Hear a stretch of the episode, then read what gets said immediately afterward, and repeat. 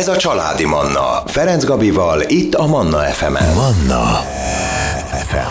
Mondhatnám azt, hogy egy picit folytatjuk az előző óra témáját, mert újévi fogadalmakról eh, volt szó az előző órában is. Egy picit másként beszéltünk erről, ugyanis most dr. Csomai Zita orvos természetgyógyásza fogunk egy másik kontextusban, de hát a téma az ugyanaz. Szervusz, jó reggelt! Szia Gabi, jó reggelt, és szeretettel köszöntök én is mindenkit. Hát ugyan január 14-e van, eh, de újévi fogadalmak, hát van, aki nem rögtön elsőjén, van olyan is, aki, aki még az előző év utolsó napján teszi meg egyébként az újévi fogadalmakat, hogy már úgy megy át az új évben, de van olyan, aki ugye még a további napokon, tehát mit tudom én, az új év első hetében kinek milyen fogadalmai vannak erre irányultan is, ugye, hogy mikor teszi az újévi fogadalmakat. Én egyébként nem szoktam, viszont amit én így látok, hogy a legtöbben újévi fogadalomként megtesznek, az életmódváltás, vagy többet sportolók, fogyók, urázók, stb. Tehát, hogy valami így az életmóddal kapcsolatos. De az is igaz, hogy lehet, hogy van olyan, akinek mondjuk mára már, már, már nincs is meg ez a fogadalom már, tehát tudta ezt tartani három-négy napig. Mi ennek a titka? Hogyan lehet ezt úgy csinálni, hogy jó legyen, hogy megmaradjon ez a fogadalom? Igen, igen, nagyon sokszor ugye ezek a fogadalmak tényleg valahogy úgy vannak a fejünkben, hogy ezek valóban ilyen újévi fogadalmak, és hát ezt úgyse fogjuk betartani tartani, uh-huh. vagy, vagy történik valami olyan dolog, ami így úgymond elcsábít bennünket, vagy, vagy lusták vagyunk, és, és nem, nem megyünk le mondjuk az edzőterembe, vagy nem tartjuk a diétát, hanem félreeszünk. Én azt gondolom, hogy a titok abban lenne, hogy ez talán ne egy fogadalom, hanem inkább egy elhatározás legyen, hogy hozunk egy döntést, hogy akkor ezt fogjuk csinálni, és én azt látom nagyon sokszor a pácienseimnél is, hogy nagyon sokszor az el elhatározások időnként elbuknak, mert valami történik, és szerintem abban van a titok, hogy ha egy ilyen félrecsúszás történik, akkor ne adjuk fel az egészet, hanem azt mondjuk, hogy jó, most ez a baki, ez becsúszott, és akkor innentől kezdve, mostantól kezdve folytatom, és újra beleállok ebbe az egészbe. Egyre hosszabbak lesznek ezek az időszakok, amikor tudjuk tartani az elhatározásunkat, és egyre jobban kialakul maga a szokásrendszer. Ugye, hogyha valakinek szokássá válik az életében az, hogy például edz, vagy szokássá válik egy jó étkezés, vagy szokássá válik az, hogy megfelelően alszik, vagy jár relaxálni, vagy meditál, vagy nem tudom igazából bármi, bármi más, javítja az életmódját. Így van, szokást tudunk így kitalálni, akkor amikor ez már szokássá vált, akkor onnantól kezdve ez már nem lesz egy nehézség. Ugye itt mindig megvannak ezek a, a, a szokások kialakulásának a, is van egy ilyen görbéje, ugye az első időszakban van egy lelkesedés, aztán utána így van egy ilyen visszazuhanás, és a, akkor ott nagyon-nagyon nehéz, és aztán amikor már kialakul maga a szokás, akkor pedig itt természetessé válik, és nem is tudnánk más, hogy élni. Tehát, hogyha valakinek mondjuk benne van a napi rendjében, hogy hetente háromszor elmegy futni, vagy hetente háromszor elmegy edzeni, vagy bizonyos ételeket fogyaszt, vagy nem fogyaszt, akkor, akkor amikor ez már szokássá vált, akkor onnantól kezdve már ez nem probléma. Uh-huh. Ami szerintem még egy ilyen nagyon nagy titok, és én mindig erre szoktam sarkalani mindenkit, hogy ne negatív fogadalmakat tegyünk, hanem ez mindig pozitív legyen. Tehát ne azt határozzam el, hogy holnaptól kezdve nem fogok csokoládét, tésztát, meg kenyeret enni, hanem határozzuk el azt, hogy mondjuk tényleg holnaptól kezdve minden nap eszem zöld salátát, vagy többet fogok mozogni, és ezek legyenek ilyen konkrétumok. A konkrétumok mindig nagyon sokat segítenek. Mm, szerintem az is fontos, hogy ne irreális elhatározásokat Pont ezen gondolkodtam, igen, igen. Mert ha én most elhatározom, hogy minden nap három órát sportolni fogok a hét-hét napján, ezt úgyse fogom megcsinálni. Azt se fogom megtenni, hogy minden nap elmegyek 20 kilométert futni, Um, hát kivéve, hogyha valaki sportoló mondjuk. Igen, igen, igen, de hogyha így teljesen átlag emberről igen. van szó. De hogyha ha rövidebb időtartamban kevesebbet határozunk el, és azt be tudtuk építeni a mindennapjainkba, akkor utána ahhoz hozzá tudunk tenni egy újabb dolgot, amit be tudunk építeni. Tehát szerintem az se jó, hogyha az ember egyszerre akar túl sokat. Ez alól azért vannak kivételek, mert hogyha van egy beteg ember, akinek a gyógyulása múlik uh-huh. például azon, hogy változtasson az életén, akkor ott nem tehetünk ilyen engedményeket, meg ott akár az étkezésben, akár sok-sok mindenben nagyon szigorúnak kell lenni, de ugye ott van egy hatalmas motiváló erő, már hogyha ez motiválja a beteget, hogy ő gyógyulni szeretne. Igen, meg hát ez nyilván feltételezem, hogy nem is újévi fogadalomként jelentkezik akkor nála, hogy most gyógyulni fogok, hanem ez egyszerűen szükséges. Így van, így van. Most hozunk zenét, életöröm zenét, jövünk vissza, és innen folytatjuk a beszélgetést dr. Csomai Zitával. Én egyébként arra is kíváncsi vagyok, hogy mennyi idő szükséges ahhoz, hogy valami teljesen beépüljön az életünkbe, és szokássá váljon. Családi Manna Ferenc Gabival. Valamint dr. Csomai Zita orvos természetgyógyásza beszélgetünk az újévi fogadalmakról, azoknak a hát betartásáról, ki mennyire tudja betartani. Biztos vagyok benne, hogy van olyan, aki mára már elfelejt, azt is elfelejtette, hogy mi volt az újévi fogadalom. Ugye arról beszélgettünk, hogy, illetve ott hagyjuk abba a beszélgetést, hogy azt kérdeztem tőled, vagy azt mondtam, azt írtam a hallgatóknak, hogy arra vagyok kíváncsi, hogy mennyi idő szükséges ahhoz, hogy szokássá váljon az, hogyha mit például életmódot váltok, mondjuk nem eszem többé cukrot, most mondtam valamit, meg édességet, és akkor ezt ugye csinálom bizonyos ideig, és akkor egyszer csak aztán már nem is kell rá figyelnem, mert már így beépült, úgymond, és erre ugye többen gondolom olvasták is, vagy többeknek van az az információja, hogy van ez a bizonyos bűvös hét nap alatt állítólag, vagy hét nap után ez már elindul ez a szokássá válás, hogy ez igaz-e? Hát elindulni lehet, hogy elindul hét nap után. Ugye a másik ilyen bűvös szám a 21, ami nagyon-nagyon sok helyen megjelenik, hogy 21 nap alatt kell ki egy kis csirke a tojásból, és hogy ez elegendő ahhoz, hogy valamilyen életmódváltást véghez vigyünk. Ez nem teljesen így van a valóságban, különböző kutatásokat végeztek, és az újabb kutatások azt mondják, hogy az átlag az 66 nap. Az ugye azt az jelenti, elég sok. hogy hát... nagyjából két hónap, amíg kialakul egy ilyen szokásrend, vagy egy szokás, és ez a 66 napos átlag, ez a kutatásokban 18 és 289 napból jött ki. Ugye különböző emberek különböző szokásainak a kialakulását vizsgálták, és 18-tól 289 napig tartott, mire valami szokássá vált valóban. Hát a 289 az elég hosszú idő. Hát ez majdnem egy év, de ez következetesen, ez azt jelenti, hogy mind, valóban minden nap így élek, tehát nincs semmi elcsábulás, nem lehet mondjuk a 289-ből, nem tudom, 287. Általában ezt úgy szokták számolni, igen, tehát például az autogén tréningnek ez a 21 napja, ez úgy jön ki, hogy minden nap végezni kell az autogén tréninget, és akkor a 21. napra úgymond szokássá válik, de ha például egy napot kihagyunk, akkor újra indul az egész. Uh-huh. Nagyon-nagyon sok minden befolyásolja azt, hogy, hogy ki hogyan tud szokásokat beépíteni az életébe, de amikor már szokássá vált, akkor ugye egyrészt ez természetes, másrészt én azt gondolom, hogy ott már ilyen megingathatatlan, uh-huh. nem fogunk elcsábulni. Ugye nagyon sokszor vizsgálják azt is, hogy ezeknek a szokásoknak a kialakulásában milyen tényezők segítenek bennünket, mik azok a belső, mik azok a külső tényezők. Tehát például a belső pozitív, motiváló dolog lehet az, hogy csak azért is megcsinálom, csak azért is megmutatom, de ugyanakkor a kis ördög dolgozik benne, á, ez nekem úgyse sikerült, tavaly se sikerült, most se fog sikerülni. Vagy éppen a környezetünk mondja, hogy á, hagyd már abba, úgyse fog ez nekem sikerülni. Így van, és a másik, ugye, ami kívülről jönnek ezek a külső hatások, hát ott is nagyon-nagyon fontos, hogy mondjuk a külső környezetünk, ez mennyire támogató, vagy mennyire nem támogató az életmód váltásunkba. Tehát, hogyha benne vagyunk egy olyan családban, munkahelyi és távolabbi környezetben, ahol mindenki másképpen él, és mindenki más csinál, másképpen étkeznek, dohányoznak, stb., akkor nagyon nehéz tartani magunkat az elhatározáshoz, hogy már pedig én ezt fogom enni, és nem dohányzom, mert tulajdonképpen egy ilyen kirekesztetté válik az ember, és egy kisebbség lesz belőle, hogy ezt így lehet mondani.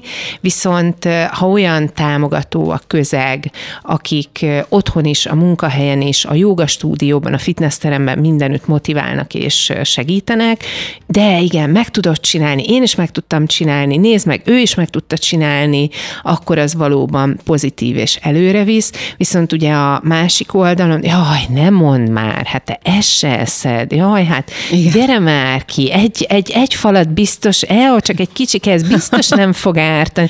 Jaj, hát nem mond Ha csak most egy sütit, na hát most mi van? És ez tényleg Igen. azt gondolod, hogy ez Igen. jó lesz neked?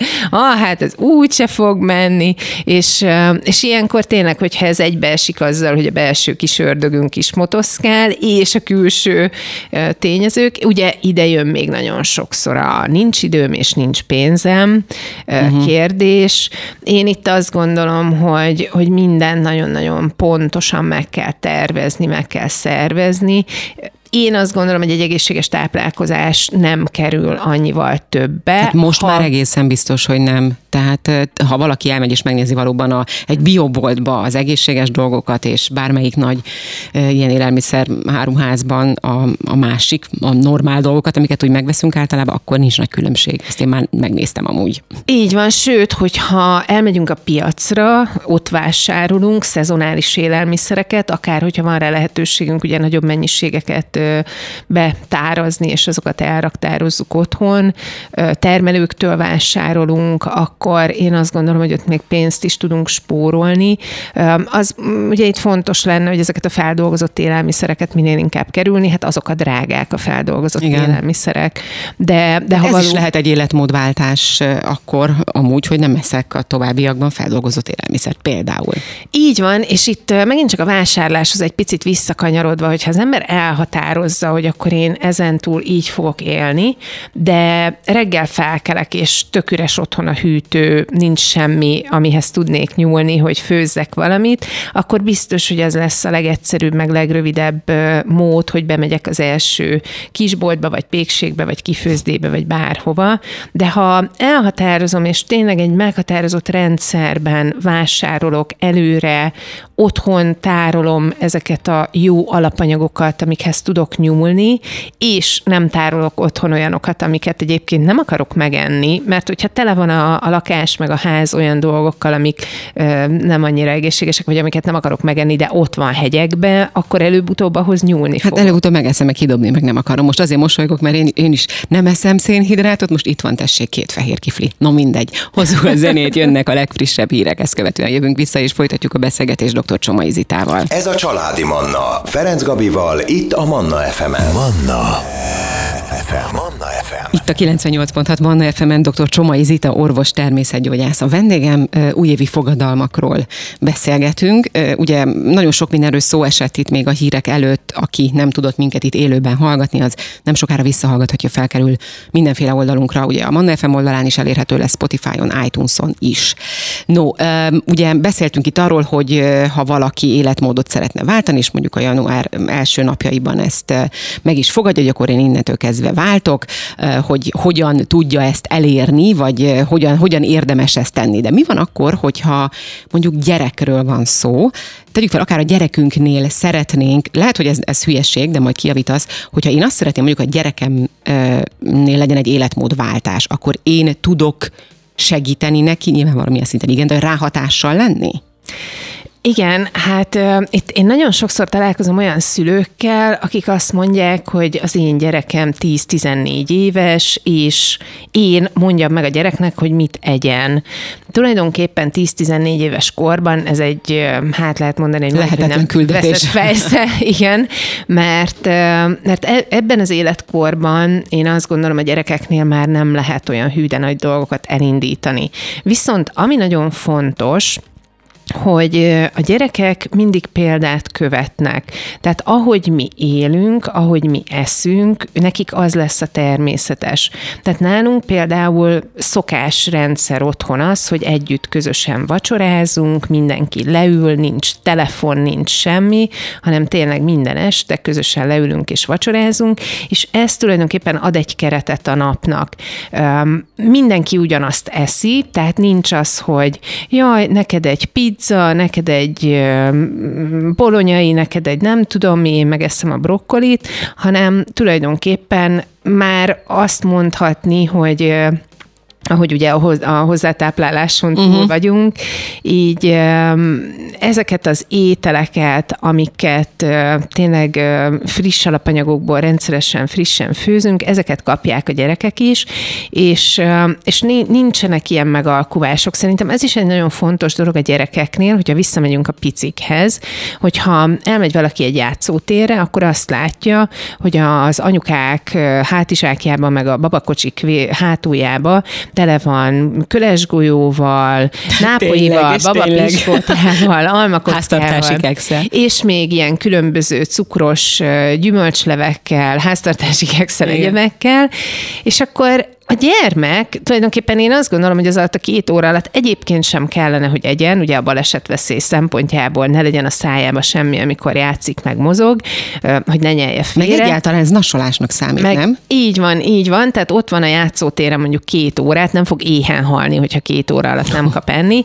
Bezzek, hogyha ott telehetetjük mindenféle kölesgolyóval, nápoival, meg egyebekkel, amikor hazamegyünk, akkor nem fogja a normális, rendes ételt megenni, hiszen tele van rengeteg kalóriával.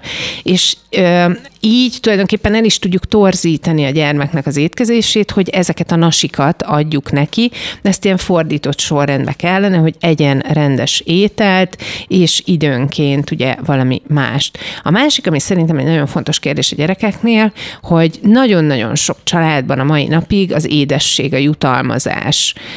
Sokszor még egyszer a fogorvos mesélte, hogy amikor betömték a pici gyermeknek a lyukas fogát, és akkor az anyuka mondta neki, hogy nagyon ügyes volt, akkor most elmegyünk a cukrászdába, eszünk egy süteményt, vagy elmegyünk a, egy hamburgert enni.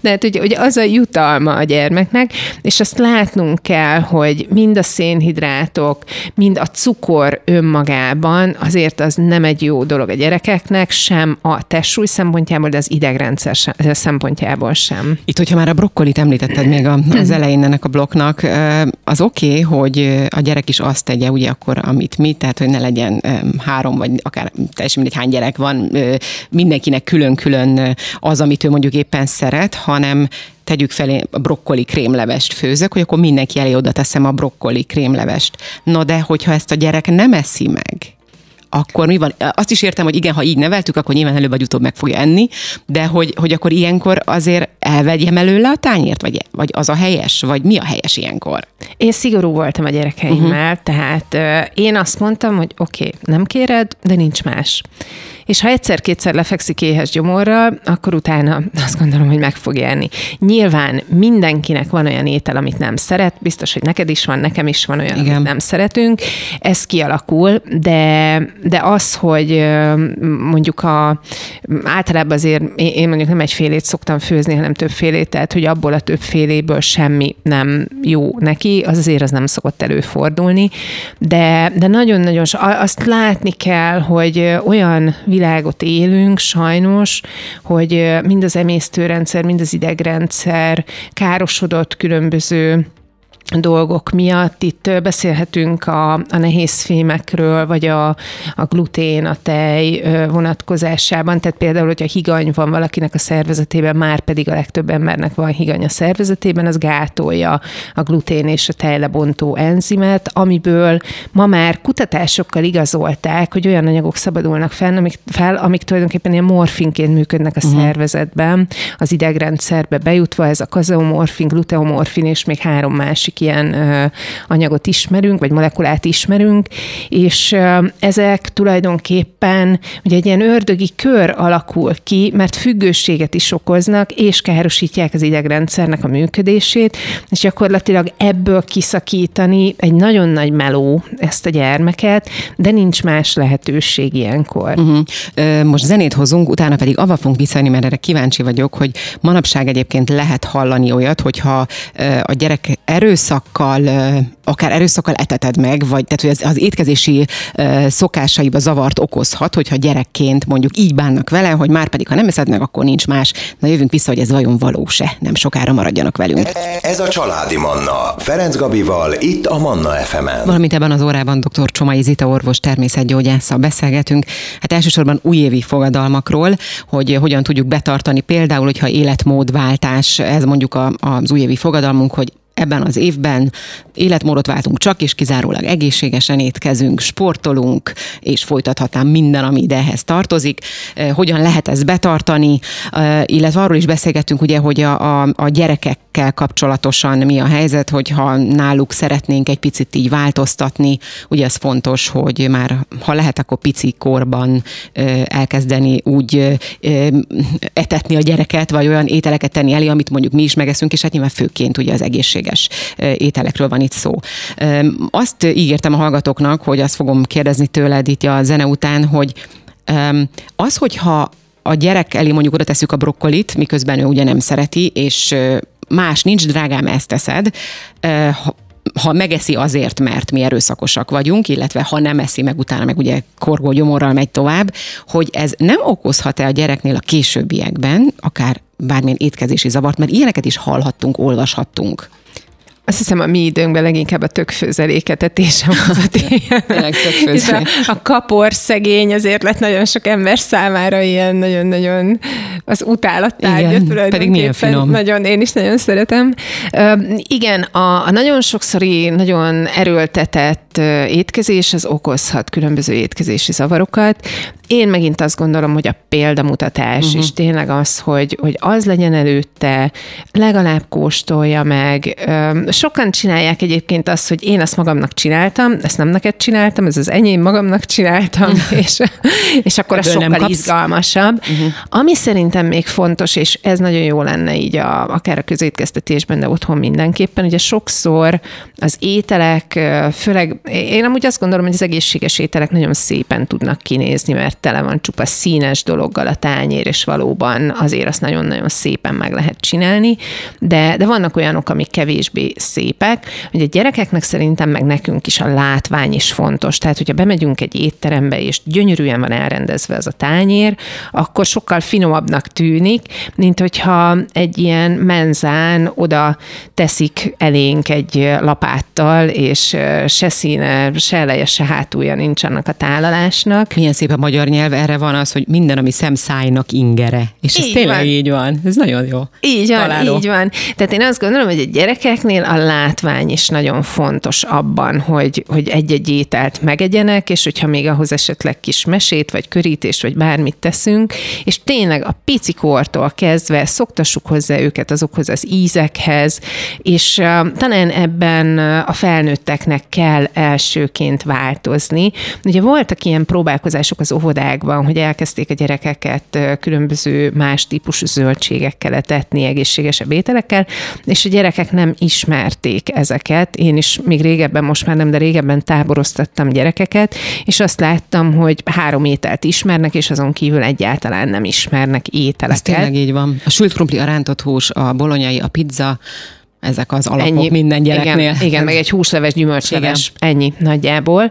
De, de hogyha megismertetjük már egész pici korban a különböző ízekkel, magunkat is, tehát a felnőtteket uh-huh. is, akkor, akkor szerintem azért nagyon szépen el lehet indulni, és itt megint az árra visszatérve, hogyha szezonálisan változtatjuk az ételeinket, tehát mindig azt esszük, ami abban a szezonban elérhető, szezonális, az olcsóbb is lesz, és így így tulajdonképpen mind az árban, mind az egészség, mind a uh-huh az érték tekintetében nagyon-nagyon sokat tudunk lendíteni saját magunkon, és nagyon változatos tud lenni az étkezésünk ezáltal. Ugye példamutatás itt ez az egyik legfontosabb, amit meg kell említeni, viszont a gyerek, ugye amikor már közösségbe jár, akkor a barátok, barátnők is egyfajta példaként számítanak az ő életében. Na most itt hogyan lehet, mert vannak olyan szülők, akik nyilván ezt nem tartják annyira fontosnak, és mondjuk a gyerek barátnője éppen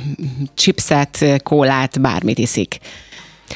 Én azt gondolom, hogy ha egészséges a gyermek, tehát nincsen uh-huh. olyan betegsége, ami miatt ténylegesen szigorú diétát kellene tartani, akkor ezek az időnkénti kilengések, az iskola, középiskola, egyetemi években, ez, ez szerintem egy természetes folyamat. De ha otthon egész pici kortól, tehát gyakorlatilag a születésétől kezdve megkapta azokat az egészséges alapokat, amik megismertették azokkal az ízekkel, azokkal a különböző zöldségekkel, ételekkel, egyebekkel, akkor neki sokkal könnyebb lesz visszatérni uh-huh. ehhez. Szerintem ez egy természetes dolog, bár látunk erre azért ellenpéldákat is vannak. Én, én azt látom egyébként, hogy a mostani uh, tinédzserek, a mostani gimnazisták jó nagy része nagyon tudatos, és már tudatosan kerülnek bizonyos dolgokat, tudatosan egészségesebben élnek, míg a szülők vagy tényleg a kortársak el nem rontják őket. Igen, ezt én is azt gondolom, hogy egyre inkább így van. Szóval így zárszóként összefoglalva, figyelj, te tudatosan, mindenképpen tudatosan vásároljunk és úgy is étkezünk. A gyerekekkel kapcsolatosan pedig a példamutatás, ami nagyon-nagyon fontos, és hát ne adjuk fel az újévi fogadalmakat, hogyha ha, mikor egy kicsit meg is inoktunk, ugye? Tehát vissza lehet térni bármikor hozzá. Így van, ezt úgy szokták mondani, hogy koronát igazítunk, és ja, igen. Köszönöm szépen neked, hogy itt voltál. Én is köszönöm, és jó egészséget, szép napot kívánok mindenkinek. Kedves hallgatóim, ebben az órában dr. Csomai Zita, orvos természetgyógyász volt a vendégem. Manna. Ez a családi Manna.